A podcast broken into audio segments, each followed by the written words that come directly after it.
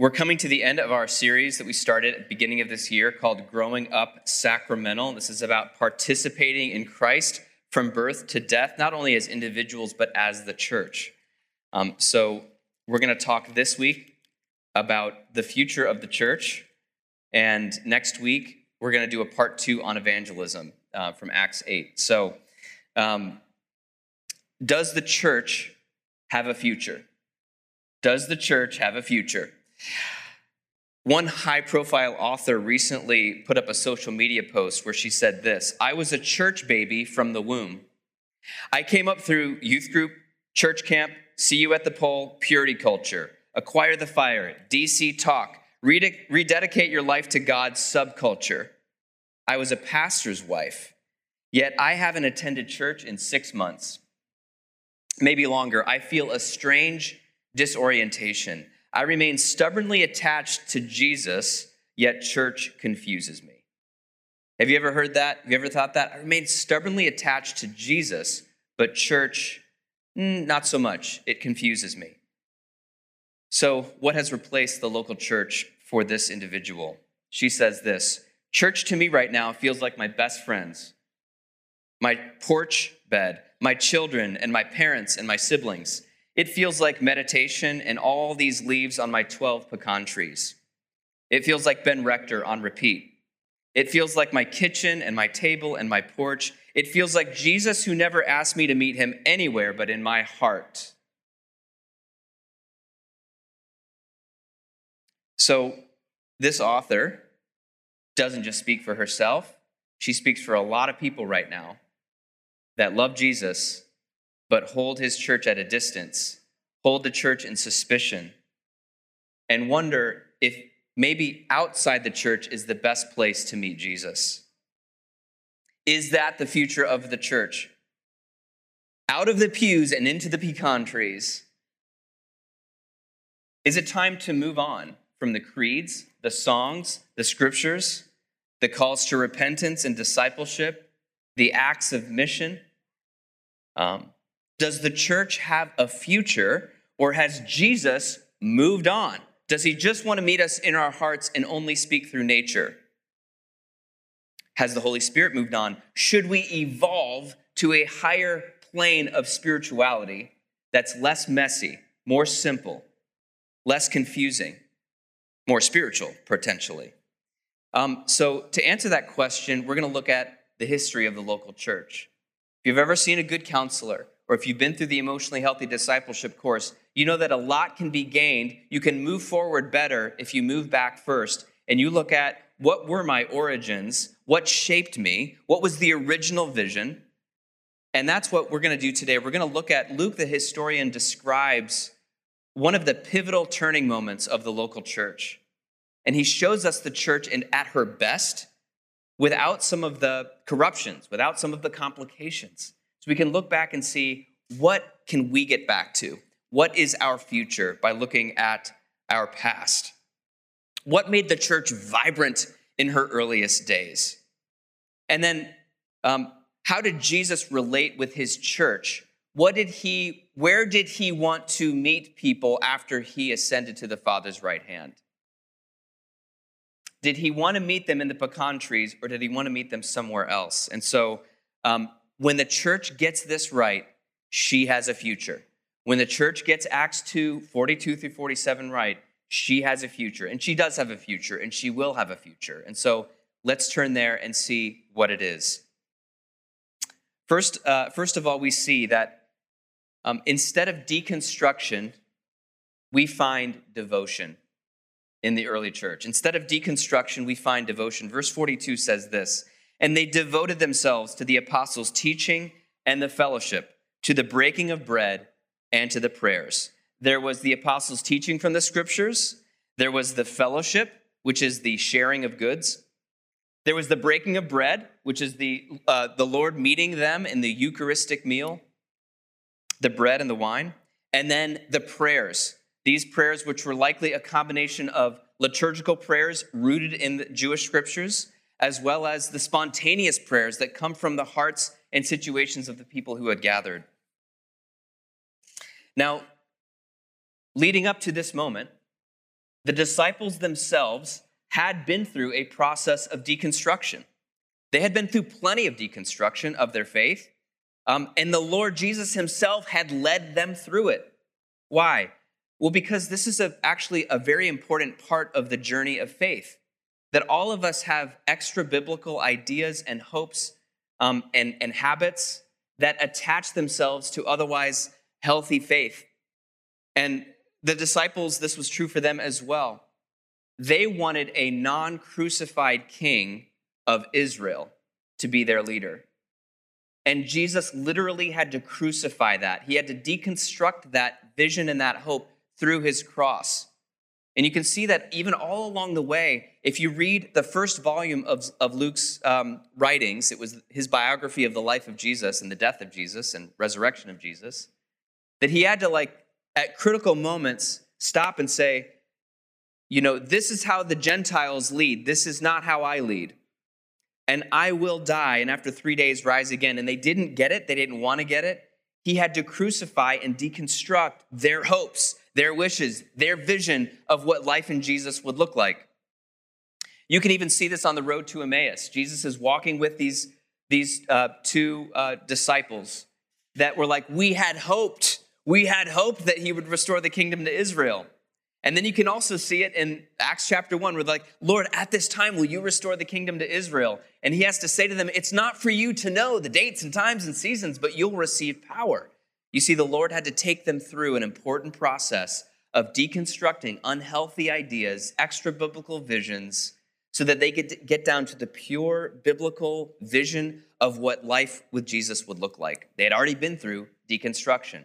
It was painful, it was hard, it was necessary, and it's necessary for us often for us to have, you know, deconstructed ideas. The things that don't belong in the Christian faith do need to be unattached and put on the cross so that we can receive something better, what Jesus has.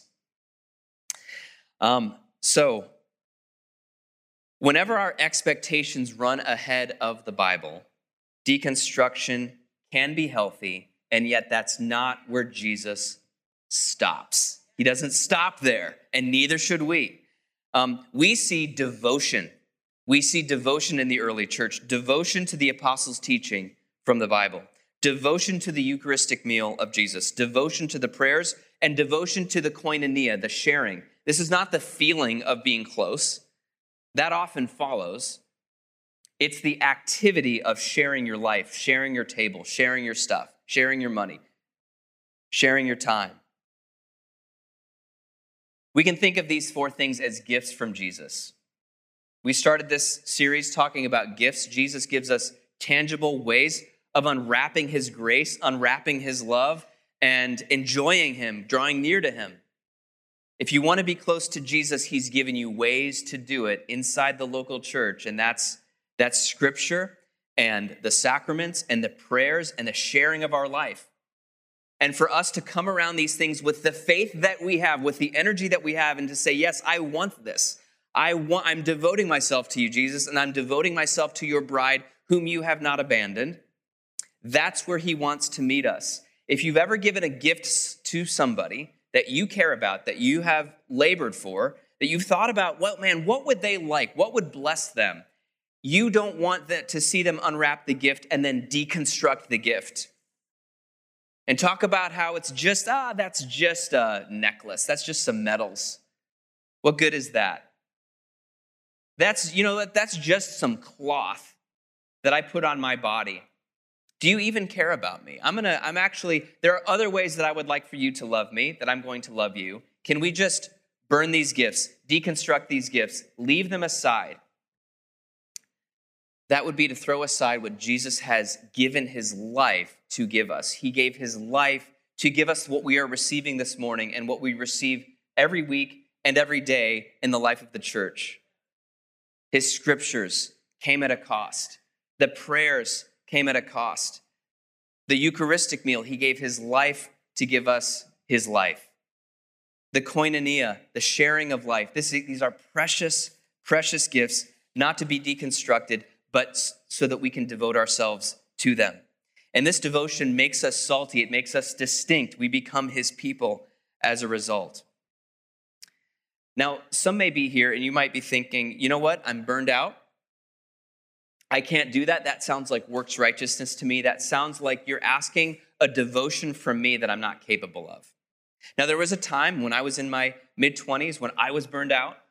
The only devotion I could show to Jesus was simply showing up. That was the devotion I could show. It was in showing up. That was my devoting myself to the apostles' teaching, the fellowship, the breaking of bread, and the prayers. It was just showing up and bringing the faith that I had. If you think about how the Lord builds his church, Peter talks about it's like living stones being built into a temple. And maybe all you can do is just bring yourself as a stone. The Lord will take you and he will add the mortar and he will he will do the chiseling and he will add you. He will let you rest on the common devotion and the faith that is present here through the Holy Spirit. Because there's some here who have been through that stage and they're beyond that stage and they have faith to bring that you can rest on. Bring your burned out faith. It matters to the Lord. Bring your skeptical faith. It matters to Jesus. Devote yourself in, the, in whatever you have to bring. Show up and devote yourselves. This is where we find our Lord, and this is where we find the future of the church. Maybe you're here and you're not burned out. You have a growing sense of hope. I've talked to more and more at Immanuel with a growing sense that the Lord is ready to meet us not only in worship, but also in mission. And there's more evangelism happening in the life of our church right now than there ever has been in our eight year history. And it's amazing. And I want to say, keep it up. Bring your heart here, bring your devotion here. There is no future in endless deconstruction. All you're left with is a bunch of broken pieces. And that's not where Jesus wants to meet us. Jesus builds his church, he gathers the broken pieces together, and he constructs something that we couldn't do on our own. So, the scriptures, the sacraments, the prayers, and our giving are treasures. They're what we can bring, and they're also what we can receive. Our future as the church will grow brighter as we devote ourselves to this, uh, to this collection of gifts that Jesus has given us. So we see devotion, we don't see deconstruction when the church was at her best. Secondly, instead of cynicism, we find awe and wonder. Instead of cynicism, we find awe and wonder. Verse 43 says this And awe came upon every soul, and many wonders and signs were being done through the apostles. Now, in our day, we have seen a widespread failure of the Christian celebrity machine. It's one thing for, for uh, celebrities to betray the people that trusted them. That's one thing. It's quite another thing when the followers of that celebrity or the systems that promoted and sustained that celebrity also took part in betraying the people who followed this Christian celebrity. So um, the same is true, celebrity or not, if just if you have been wounded or hurt by someone in your life, whether it's a pastor or a leader or a boss or someone who has betrayed you or hurt you in some way, that is going to sting and there's going to be a process of recovery from that. There's a temptation if we've been hurt, and the temptation is cynicism. Here's what Paul Miller says about cynicism. He says, Cynicism begins with the wry assurance that everyone has an angle. I think we, we could just stop there. That cynicism really begins with and gets stuck in the wry assurance that everyone I talk to has an angle. Everyone wants something, and that power itself is suspect. Um, Paul Miller goes on the cynic is always observing, critiquing, but never engaged, loving, and hoping. To be cynical is to be distant. It leads to a creeping bitterness that can deaden and even destroy the spirit. That's what cynicism will do. So, how can we distinguish between trustworthy and untrustworthy leaders without falling in the trap of cynicism? And this is where holy discernment can help us. Jesus himself taught about holy discernment in his Sermon on the Mount when he says, Watch out for false prophets who come to you in sheep's clothing, but inwardly are ravenous wolves. And he warned, he warned us. He said there's going to be self appointed messiahs that will ride to the rescue and say, I'm here to help. Only I can fix it. You got to trust me. You got to trust me. Um, so Jesus said it wolves exist, and we need to watch out for them. You'll know them by their fruit, Jesus says. You'll know them by their track record. What's their track record? Do they leave a wake of followers that exhibit the fruits of the Spirit love, joy, peace, long suffering, patience, goodness, faith? Or do they leave a track record of destruction? Do they destroy lives? You'll know their track record. Um, that's so that takes a lot of skill. That takes a lot of grace. It takes a community. Cynicism is different than that. Cynicism is more of a blunt instrument. All power is suspect, all leaders are corrupt, and thus God cannot work through human beings. So the logic goes like this God can speak through trees and rivers and pecan trees, but he can't speak through women, he can't speak through men, certainly not through leaders or apostles or prophets or anyone else with a mouth and a voice. Yet note again the description in verse 43 awe came upon every soul, and many wonders and signs were being done through the apostles. Notice that the awe and the wonder is not at the apostles themselves, which is that celebrity culture. Whoa, you're so much better than I am. And yet, maybe I can become like you if I hustle hard enough. The awe is at the Lord Jesus, his holiness, his wonder, his power, his grace, working through the church as Pastor Corey said last week, it's God popping out of his people. That's where the awe and the wonder is. Yet, he's still choosing to do great works through sinful, broken people. That's was, that was his original intent when he came upon the church. Jesus doesn't cast away human beings, that's not his heart. He doesn't destroy nature, he redeems it. And redeeming nature means redeeming human speech, which was present. It was very good. It was very good at creation, and it's still very good to our Lord. He redeems human speech. He redeems human leadership. He redeems human power. He works wonders and works through his women and men who love him, follow him, and devote themselves to him, who are themselves under authority. He wants women and men to receive dignity and give ministry to one another. He wants you to give and he wants you to receive in the context of human community. Yes, in nature. Yes, in pecan trees. Yes, in rivers. And yes, to women and men with gifts to give. According to Joel, which Peter quoted on the day of Pentecost, the day of the Lord is marked not only by signs and wonders in nature, but also signs and wonders in people prophesying, young and old, men and women dreaming dreams and prophesying on the day of the Lord. So, Jesus here chooses to work through their apostles, their preaching, their healing, the wonders and signs that come through their hands. It's not them, it's the Lord, but it works through human agency. The apostles were vessels without becoming celebrities.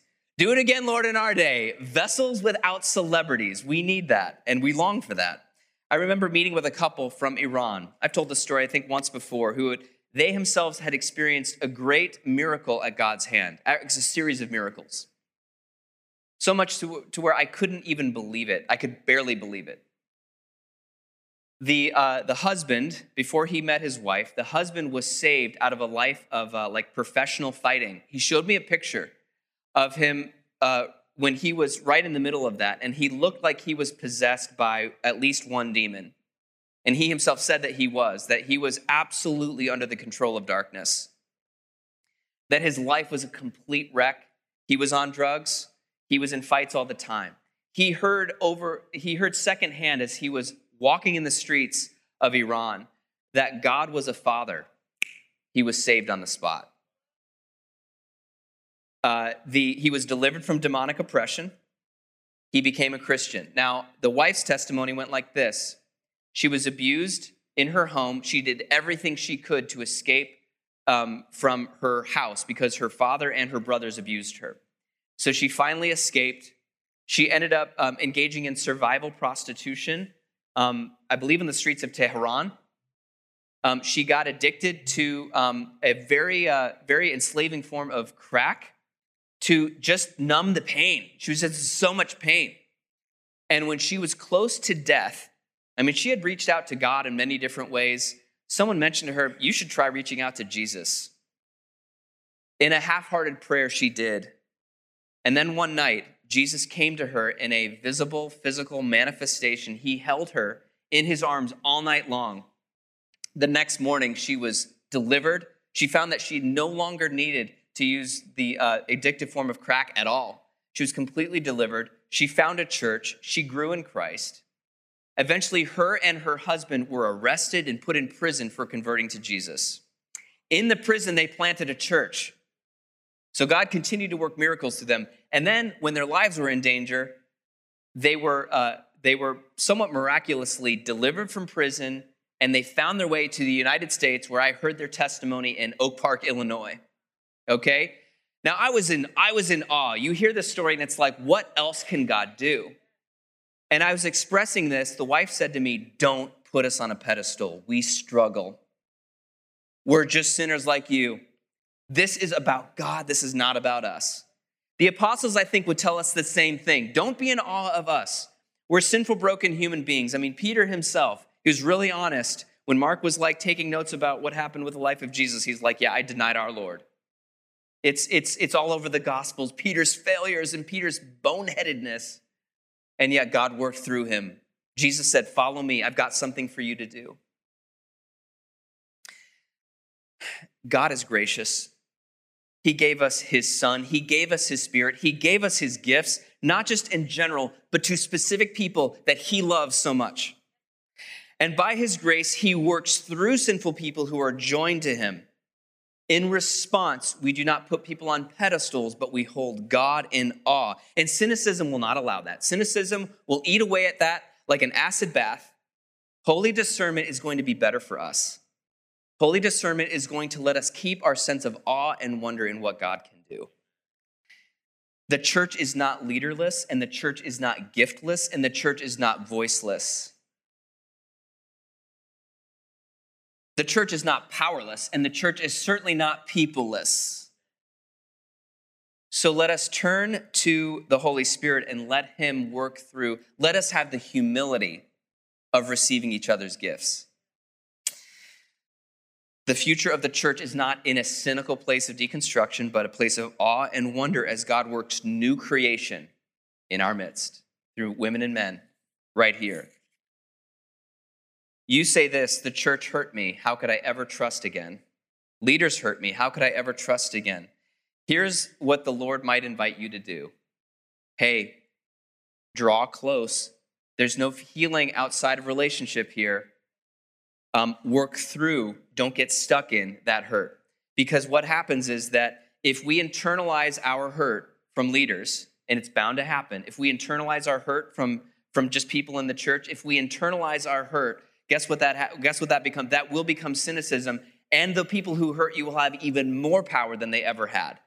Because they will live rent free in your mind and imagination and in your heart, and you'll never be able to trust again. That would be a shame. That would leave you without the ability to receive gifts from other people. So instead of deconstruction in the early church, we find devotion. Instead of cynicism, we find awe at the wonders and signs that God does through broken human beings. And then, thirdly, instead of ghosting, we find hosting. Okay? Have you ever been ghosted, by the way? Ever been ghosted? Here's what Oxford Dictionary says about ghosting Ghosting is the practice of ending a personal relationship with someone by suddenly and without explanation withdrawing from all communication. One classic ghosting scenario um, is on a dinner date. You're on a dinner date. It's not going well. You want it to be over. Okay? This is not what you expected. This is not what was in the profile. This is not, this is just like you want to escape. Eh, eh, eh. So you go to the bath, you excuse yourself, you go to the bathroom then you escape out the back door through the kitchen. And then the person texts you and there's no reply. There's no not delivered. So, you, so they send it as a text message, and the conversation goes from blue to green.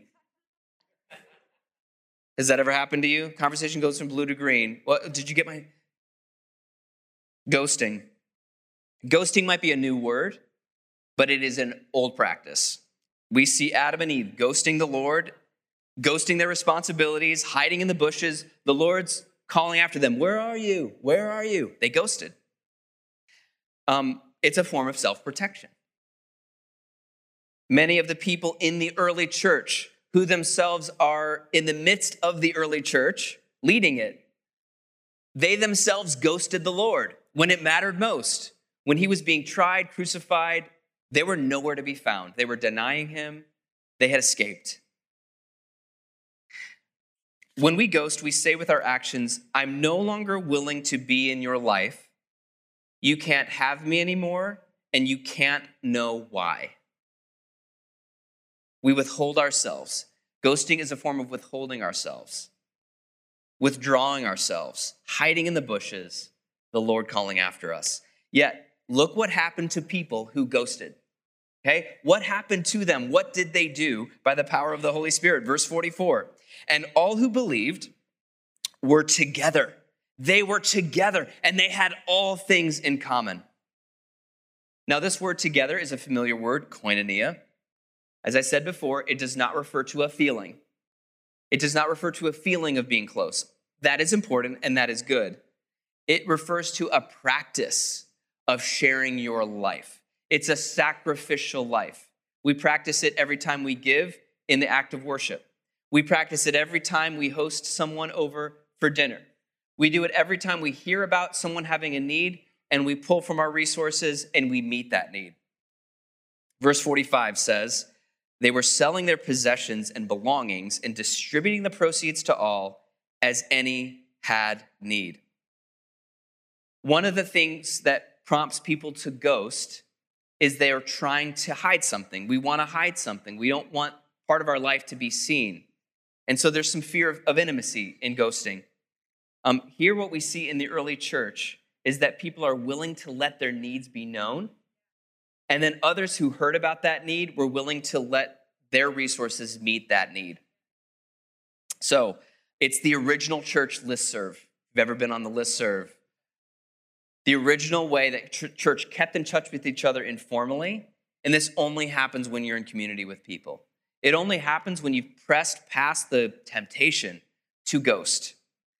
Verse 46 says, Day by day, attending the temple together and breaking bread in their homes, they received their food with glad and generous hearts, praising God and having favor with all the people. Now, here the Christians are opening their homes, they're opening their lives, they're opening their tables. And it's like a new set of habits, a set of hosting habits to replace the ghosting habits. Ghosting is the way of the flesh, it's the way of isolation, it's the way of self protection. Here we see hosting. Not only will I not leave you, but actually, you're welcome into my living room, welcome around my table. Taco Tuesday after Taco Tuesday, um, receiving their food with glad and generous hearts. Now, we can look back longingly on this, as many have done, and wished that we had this. But the truth is that this was a sacrifice. And um, Hosting, hosting is a sacrifice. Letting your needs be known is a sacrifice. Meeting the needs of others is a sacrifice. There are many things given up for the, the act and the culture of koinonia, of sharing. Um, it, takes the, it takes a lot to stay in Chicago. It takes a lot to stay here. Um, it takes a lot to become hosts here. I'd like to talk to some of you who have been at Immanuel Anglican for some time. I want to say thank you for hosting. Thank you for, for opening up your table, opening up your life, paying a deep cost to make sure that the life of koinonia of the church, of sharing, of breaking bread, that that can happen for people who come through and need a place to be hosted. I have seen Acts 2, 42 through 47 played out over the last eight to nine years, again and again, I've seen prayers and breaking of bread in people's homes. I've seen whether it's liturgical evening prayer or morning prayer, whether it's prayer over Zoom, prayer around a table, the laying on of hands, the act of sharing, helping people find a parking spot, making another meal, doing the dishes late, hosting and hosting and hosting. You've done it. And I've seen it, and it means so much. I know that many of you are tired from this. It has worn you out. You're really, you're feeling the exhaustion, you're feeling the strain of year after year bringing people in and sending them out. Um, this year, what I'm praying for is a season of rest for you, of renewal for you, of times of refreshing where you can be hosted, you can be loved, you can experience the, the miracle of having a shared life. Times of refreshing. I'm praying for that. We're looking towards that. We're planning for that. Thank you for hosting Immanuel Anglican. Thank you for being, you are a church that does this. And I'm so proud of you for it. For those of you who are new here, I want to invite you to join us, become a host yourself.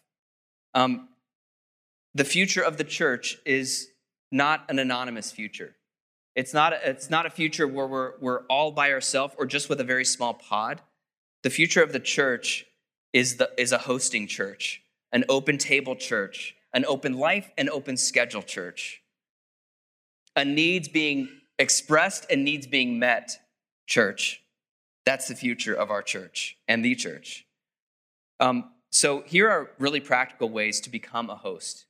Um, even if you don't even have a have a an, even if you don't have a place in your home to invite people into, if you see someone you don't know here, and it may be that they've been here for a long time, I don't even know. You can be a host simply by introducing yourself and inviting them to lunch or inviting them into a five minute conversation. That's one small way of being a host. Um, another way to be a host is to, is to serve on a team here and actually be a part of the infrastructure that, that hosts people and welcomes, welcomes them in on a Sunday morning or beyond. Um, and then from there, you invite people into your life, into your week. Um, people who are outside the church, inviting them inside the church through you, through your gifts, through your time, through your schedule.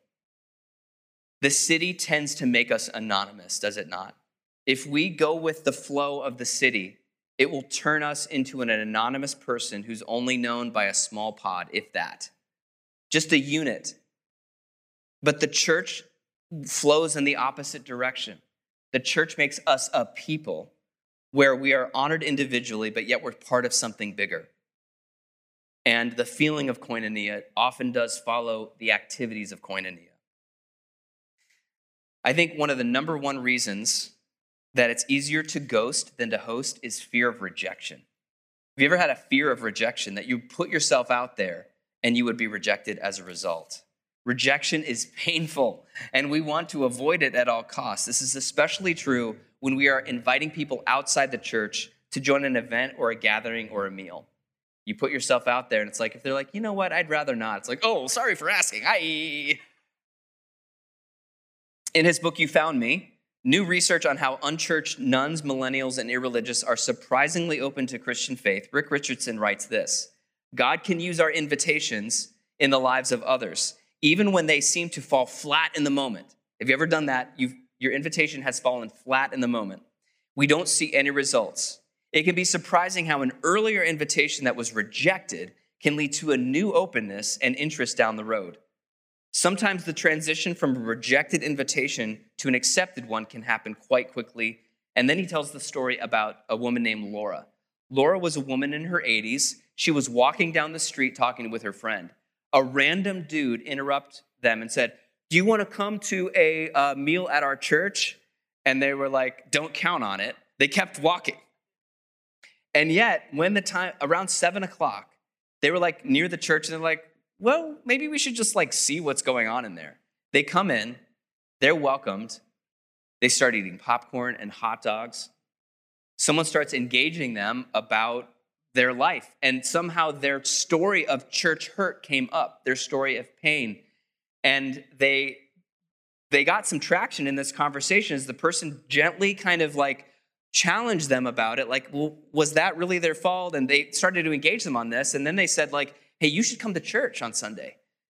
And again, Laura said something to the akin of like, don't count on it. And yet she felt herself being drawn like a magnet.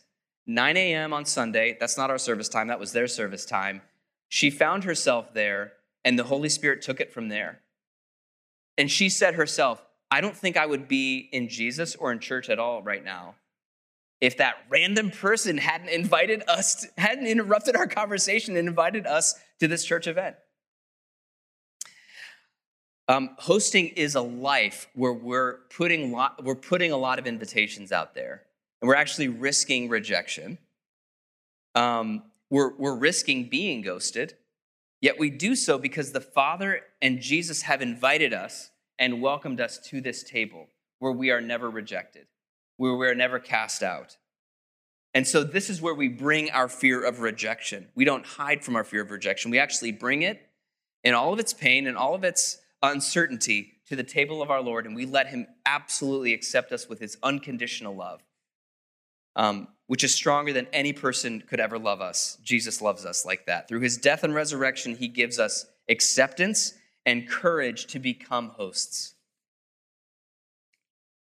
So, notice as we conclude the impact of their faithful hosting and living. Verse 47. And the Lord added to their number day by day those who were being saved. The Lord, it was the Lord adding to their number day by day those who were being saved. My friends, listen, it is the nature of our Lord to build his church. Yes, he prunes it. Yes, he purifies it, but it is the heart and the nature of our Lord to build his church. The pruning is for building the church. He is not a subtracting Lord. He is not a deconstructing Lord. He does not deconstruct his bride, though we have many flaws. Um, he does not tear down the church. He adds to the church. He told his disciples he would build his church, and the gates of hell would not stand against it. He, he does not lead people out of the pews into the pecan trees. It might be a spiritual experience for you to leave the church, but it's not the Holy Spirit leading you. That's not the Spirit of Jesus. And it is not the future of the church. The future of the church um, is rich and vibrant. It's devoted. It's, a, it's filled with awe and wonder. It's sacrificial. It's invitational. And that's the kind of church where the Lord can entrust people that he is saving. That's the kind of church that can, that can bring them in, graft them in. So I want to plead with you do not abandon the church that Jesus has given his life to. Don't abandon his church. Work through your hurt. Don't drift from the church that Jesus has committed himself to forever. The church is precious to Jesus. When we look at these verses, we should read about a bride that is precious to Jesus. He loves her so much. He's given his life to her. And it is in Jesus that she has a future. In the name of the Father, and the Son, and the Holy Spirit. Amen.